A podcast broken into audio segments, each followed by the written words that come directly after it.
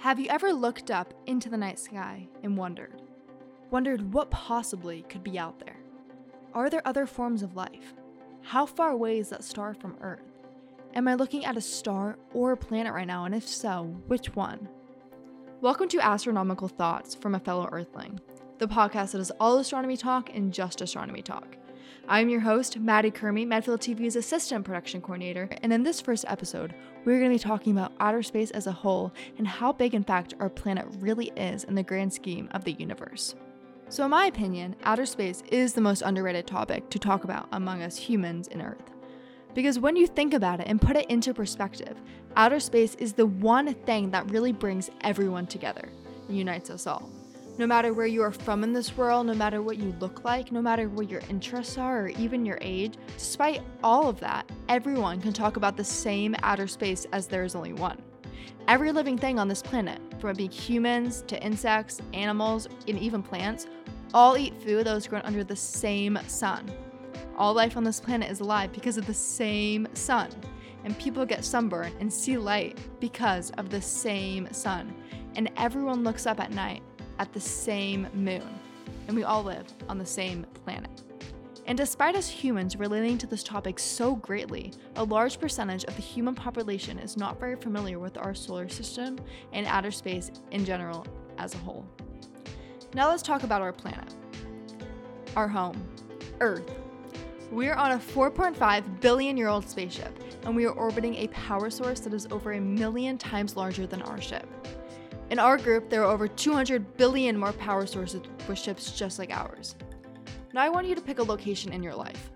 That location is moving at 2 million miles per hour next to an object, the power source, that is over 150 million light years away. You are on a planet that is orbiting a star at 30 kilometers per second, and that star is orbiting the center of a galaxy at 350 kilometers per second. That galaxy is moving through the universe at a rate of 600 kilometers per second.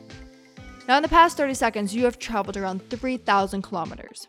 Yes, life is definitely more exciting than you think of it. And yes, Earth definitely does complete many marathons daily. And in reference to the light year, one light year is 9.5 trillion kilometers. One light year is 37,200 human years. Now, I'm hoping that you think that that is a very large number, but to convince you even more, Mars, the planet next to us, aka our neighbor, is 4.35 light minutes away. And it takes over six months to get to Mars from Earth in a spaceship, which means that 4.35 light minutes takes over six months to get from Earth to Mars.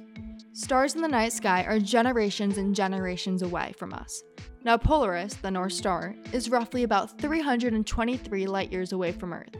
Polaris has six times the mass of the Sun, but because it's so far away from Earth, it is a peanut from our point of view compared with our Sun.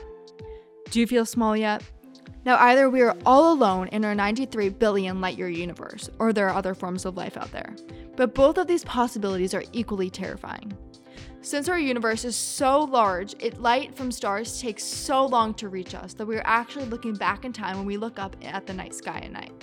Outer space is over 99% empty space. 99% empty space. Just think about that. 99%. That means that not even 1% of outer space is made up of celestial bodies in two days, in four months, in 22 years. It's not gonna matter if you ate that extra cookie, or hung out with that friend that night, or studied an extra hour for a test, because in the grand scheme of the universe, that means nothing.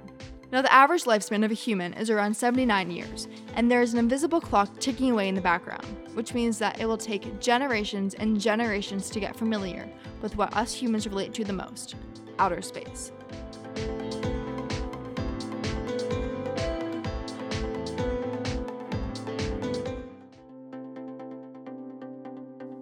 Thank you so much for listening to Astronomical Thoughts from a fellow Earthling. Stay tuned for the next episode. See ya!